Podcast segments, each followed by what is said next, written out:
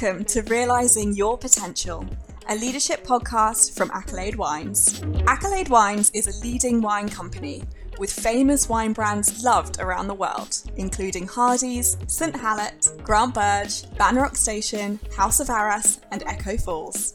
The show was originally recorded for our people as a learning and development tool, but due to popular demand, the Realising Your Potential podcast is now available on Spotify and iTunes. We're your hosts. I'm Sophie Ellis, your Learning and Development Specialist. And I'm Martin Martino, a Learning and Development Consultant. In this first series, we interview experts within Accolade Wines for their leadership tips and advice as we build a high performance culture. Please get in touch with Accolade Wines on LinkedIn if you want to contribute or with any questions or comments. So, let's get started. In this episode, we'll be digging deeper into a concept that's been a real focus across Accolade Wines recently. It's something all high performing teams have in common. It's called psychological safety. We'll be hearing today from Martin McGowan. Martin is our sales director for the UK and Ireland. He'll be sharing his perspective about how to build psychological safety in our teams and explaining how it helps his team to achieve great results. Hi, Martin. To kick us off, I wonder if you could just tell us a little bit about yourself. Yeah, of course. So, a bit about me personally. Uh, I'm the father to my eight year old son, Otis, uh, a wonderful boy, albeit a little sassy these days. Um, I grew up in a military family. I lived in Nepal and went to a military boarding school in Dover. Uh, I've been in the industry for almost 20 years now. Uh, I love it as much today as I did when I started. Um, and I've got an absolute passion for rugby. Uh, my art collection through my house is getting bigger. But most importantly, I just love having friends over, cooking food, and drinking our amazing wine. Oh, that does sound amazing. Thank you for letting us get to know you a little bit.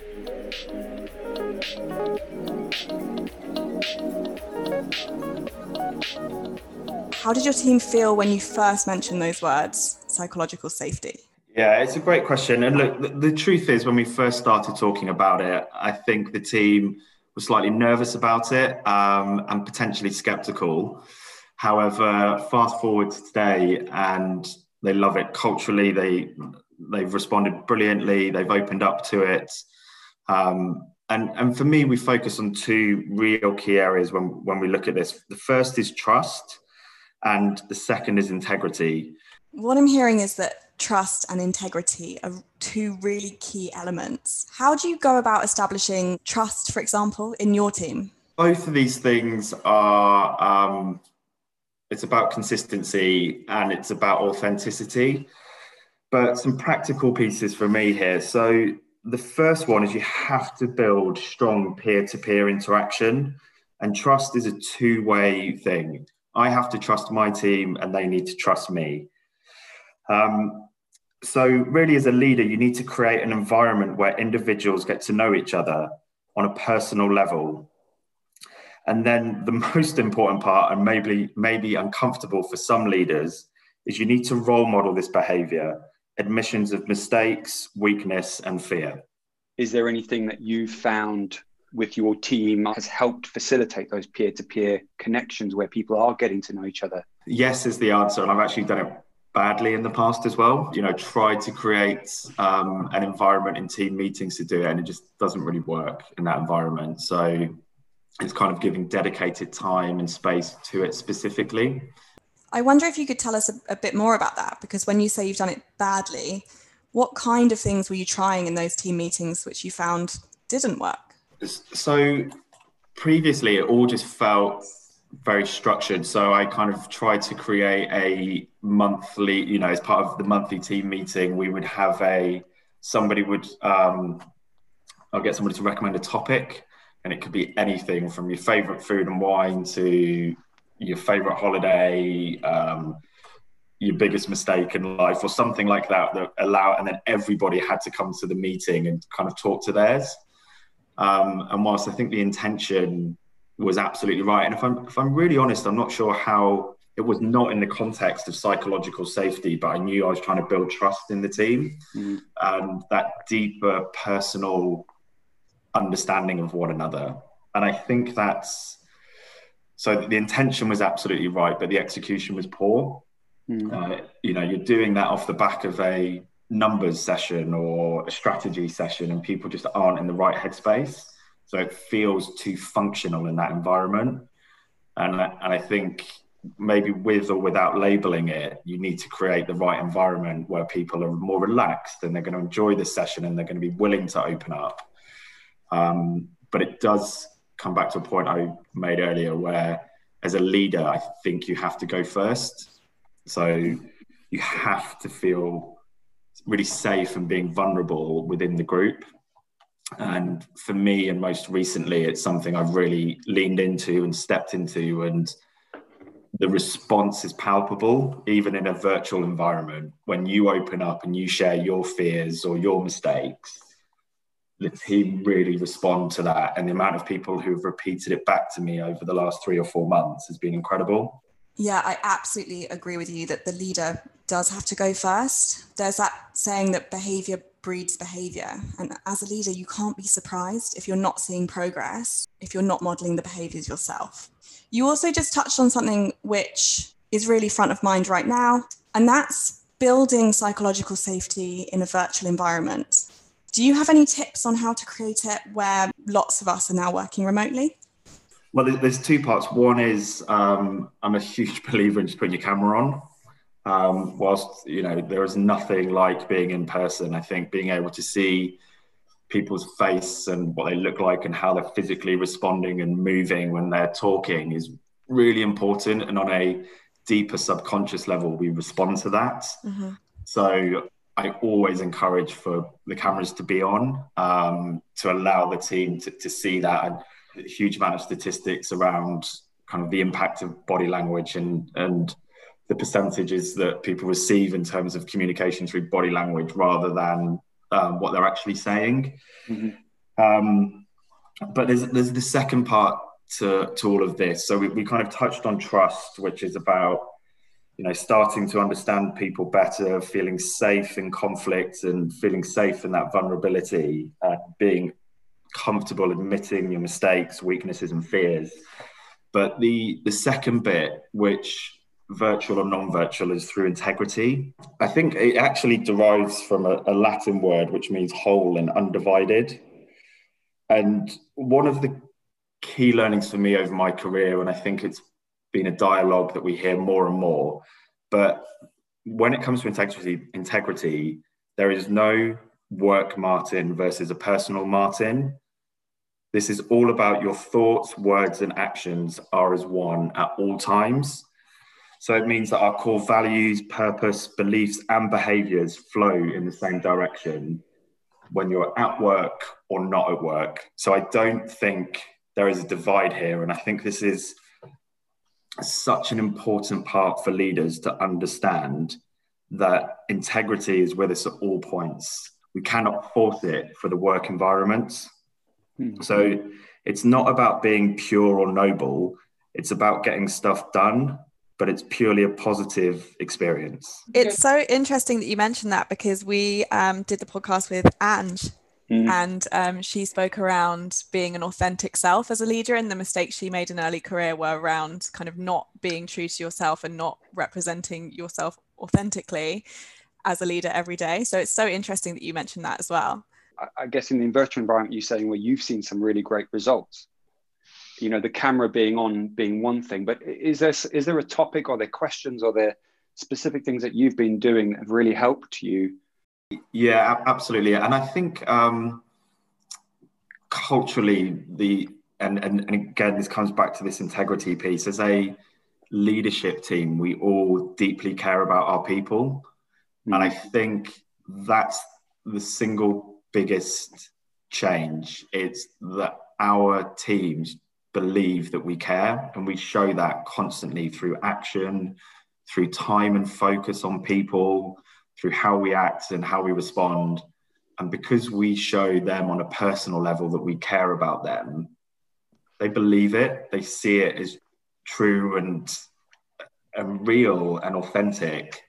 And therefore, when we're saying we care about you and are you okay, they're open to sharing their true feelings and how they feel. Actually, there's some really hard functional business pieces here about what's the current situation through COVID, through isolation, doing to people, and as a, again as a leadership team, talking about that impact um, on us. But we have to role model it. I agree. You do just naturally connect on a on a much deeper level with someone when you feel they're being authentic, genuine themselves. And actually, you're much more likely to support that person and to want to problem solve with that person when you kind of understand their truth a little bit better.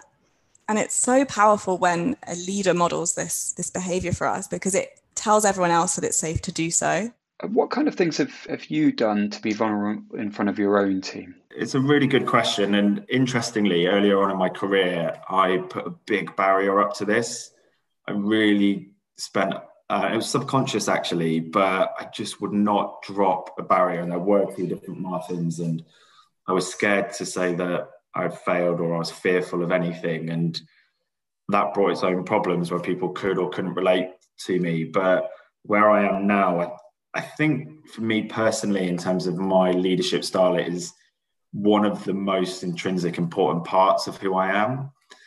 Um, and to give you an, uh, an example here, we were really focused on improving everybody's personal development plans for the year. And I was trying to be as specific as I could about let's make them emotionally important to us, where it um, excites us or there's something we're fearful of and you know we need to face into. And I, I talked the team through that, uh, but didn't give them any specific specific examples.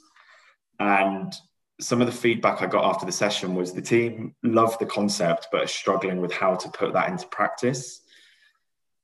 So I made the decision to share my PDP with the team. And one of the parts of my PDP is the physical reaction and fear I have sometimes when presenting in public.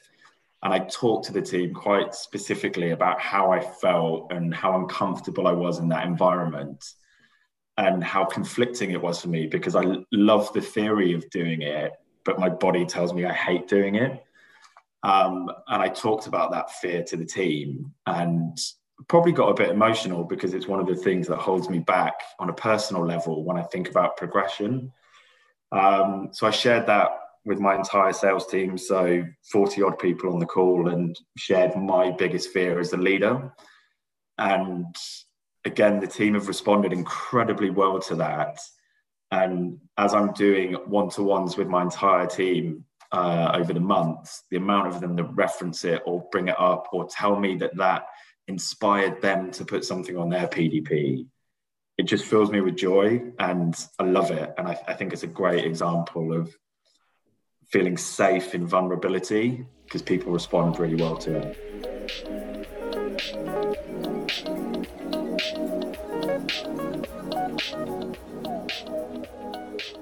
Have you ever worked in a team where there wasn't any psychological safety? And if so, what was that impact on you? Um, have, unfortunately, and uh, not just once, but I think it's it's profound. And at the time, again, probably wasn't fully aware of it, couldn't quite articulate exactly what had gone on. Um, but when I look back on when have I been the most successful or happy at work, and when have I not? And in every example where I have not enjoyed my time in a, in a workplace has been where there is no or very limited psychological safety within either your team or the wider business. And look, if you look at it as kind of why is it important? What is great? You know, the group is stronger than the individual. And when there is no psychological safety, you feel isolated and you work in silos. And the last thing we want is for good, strong talent to leave the business because maybe their experience as part of a team was not as positive as it could have been. Maybe they didn't feel safe to challenge and grow. Yeah, I agree. I, I think there's definitely, uh, and for me, this is kind of it's an unhappy place on a personal level. Uh, it's it's not an enjoyable culture. It's not a place I want to be, and it's not a place that I thrive in. Um, and it's often difficult in that moment to be able to identify and articulate exactly what it is and that it's a lack of trust and integrity within that group and that lack of psychological safety. Um, but invariably, they are the key aspects that are lacking and missing. Yeah, I, I think there's a couple of things both of you were talking about there that really struck a chord with me about this personal impact. You know, this it, feeling isolated, siloed. I think so much energy is spent on protecting yourself um, you know your focus your emotions your your time really is taken up your head is taken up with you know really editing yourself but when you look at that at scale in a team or in an organization essentially the impact is if we're not asking questions if we're not asking for help if we're not challenging each other we're not innovating we're not creating we're we're surviving uh, we're, we're certainly not thriving we're surviving another really important part and again it's for for everyone to be mindful of and for leaders to really lean into is is about patience here. I think the concept of psychological safety in a lot of businesses will be new and it will be a new idea for a lot of individuals. And so be patient as a leader to kind of bring your team with you to help them understand the benefits of it, but also as people feel comfortable with being vulnerable, with sharing certain pieces of information that typically they haven't done or would not have wanted to share at work. But as they start to see the difference in the team dynamic, see the business benefits of it, and ultimately for it to be a better place to work, people will come along with you.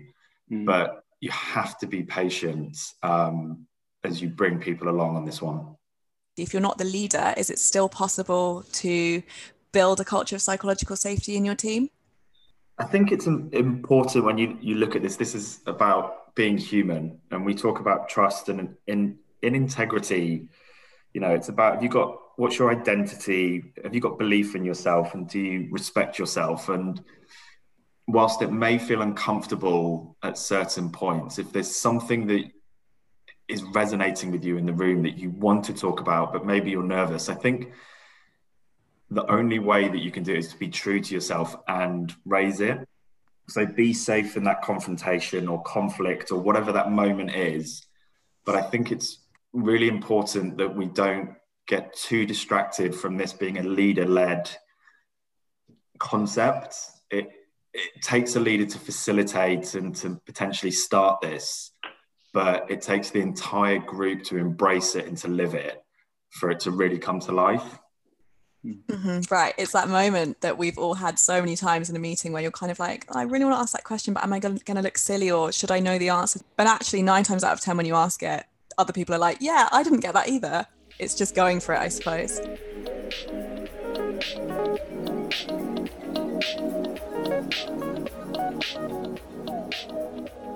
What would your top tips be if you were to give any advice to our leaders? I think for me, the most powerful thing I've personally ever done is to spend time to really learn about myself, to be able to articulate the leader that I want to be, what are my values, what are my beliefs, um, to have the awareness of where I am in that journey, um, but then to have a plan to really get there, to be able to live and breathe and aspire to be the ultimate manager.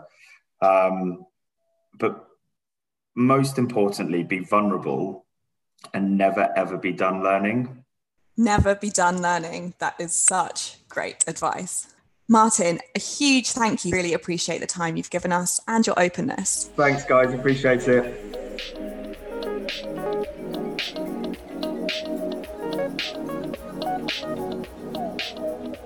We've covered a lot of detail about psychological safety today, and we hope that you found it valuable to listen to. So, for anyone who's not familiar with the concept of psychological safety, let's spend five minutes explaining what it is. I really like how Amy Edmondson, who's led the research on this topic, describes psychological safety. She defines it as a belief that no one will be punished or humiliated for speaking up with ideas, questions, concerns, or mistakes. All team members feel safe to take risks and be vulnerable in front of each other.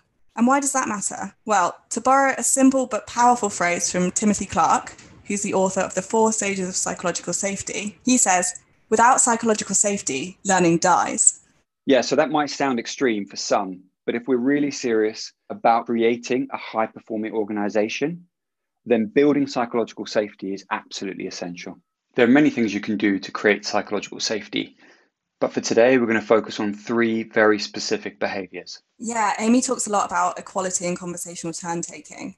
And really simply put, this means everyone has more or less equal airtime by the end of the day. For managers, I think this is about having one to ones with each team member, really understanding who they are and what their input tends to be. For those who are more confident speaking up and having more airtime, it's also about openly leveraging that and making sure they're asking lots of questions to their peers who may not feel so confident in those environments. So I think what I'm saying is it's all about managers having great facilitation skills. Facilitation, I mean, is all about asking great questions, listening to understand, and creating an inclusive environment. And the second behavior she talks about is ostentatious listeners or active listening, is an, a phrase we might be a bit more familiar with. This simply means that when others do speak, if you have created this environment where it, people feel comfortable to speak up and everyone's voice is being heard equally, then we have to genuinely listen. So, this is about making sure our phones are away, we're closing our emails, we're removing any potential distractions. Obvious stuff, but not something everyone does lastly, but absolutely not least, is high social sensitivity. And this is where she's talking about how good the team are at reading others, paying attention to what's not being said and acting upon that. So that's where it's so important um, in a virtual environment to put your camera on because things like body language and tone are really essential um, to allow us to show social sensitivity to others. So, if we were to offer some practical things for leaders and managers to do with their teams when it comes to creating psychological safety, one of them would be Encourage your team members to share their personal working styles and preferences. And of course, this includes yourself. The more that we can understand ourselves and each other, the more likely we are to feel safe and appreciative of the differences within our own team. The second thing is to make time for your one to ones. One to ones are a great opportunity to show your team that you genuinely care and value them. And the more that people feel that across the team, every single team member, the more psychologically safe they're going to feel. And regardless of your current position, whether you are a line manager or not right now, something we can all be doing to build psychological safety is to openly share information. And it's that idea of default to open, minimize secret channels. And that's a particular risk while we work in this virtual environment. And secondly, I'd say be vulnerable by sharing mistakes that you've made and be happy to share what you've learned from those mistakes.